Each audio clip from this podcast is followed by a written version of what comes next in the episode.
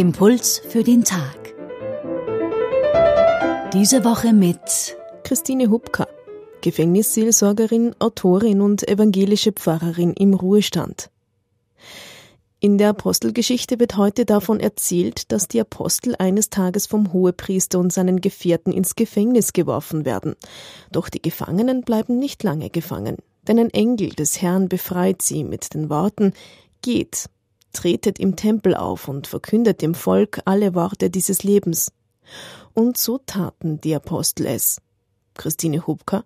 Diese wundersame Befreiung der Apostel aus dem Gefängnis ist wohl nicht als historischer Bericht zu lesen und zu verstehen, denn dann wäre sie für uns heute völlig uninteressant. Wir haben keine Apostel mehr unter uns. Unsere Gefängnisse sind auch nicht so gestaltet wie damals. Und Engel, die heute ins Gefängnis hineingehen und ungesehen von den Wachen Gefangene herausholen, naja, das strapaziert meine Fantasie denn doch zu sehr. Ich glaube aber, dass die Gemeinde, der Lukas diese Episode erzählt, ihn schon verstanden hat. Und die Jahrhunderte seit damals haben immer wieder bewiesen, dass er mit seiner Geschichte recht hat. Das Ende der Geschichte weist den Weg. Da stehen die Apostel und verkünden die gute Nachricht von Jesus, den Gott aus dem Tod gerettet hat. So erzählt mir diese Geschichte, dass nichts und niemand die Botschaft des Evangeliums aufhalten kann. Das aber hat sich über die Jahrhunderte gezeigt.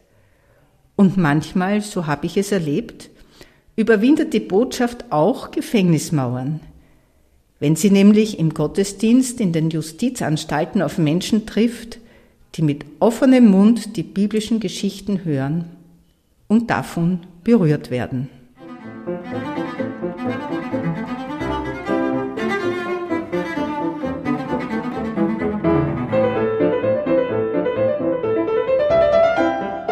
Impuls für den Tag.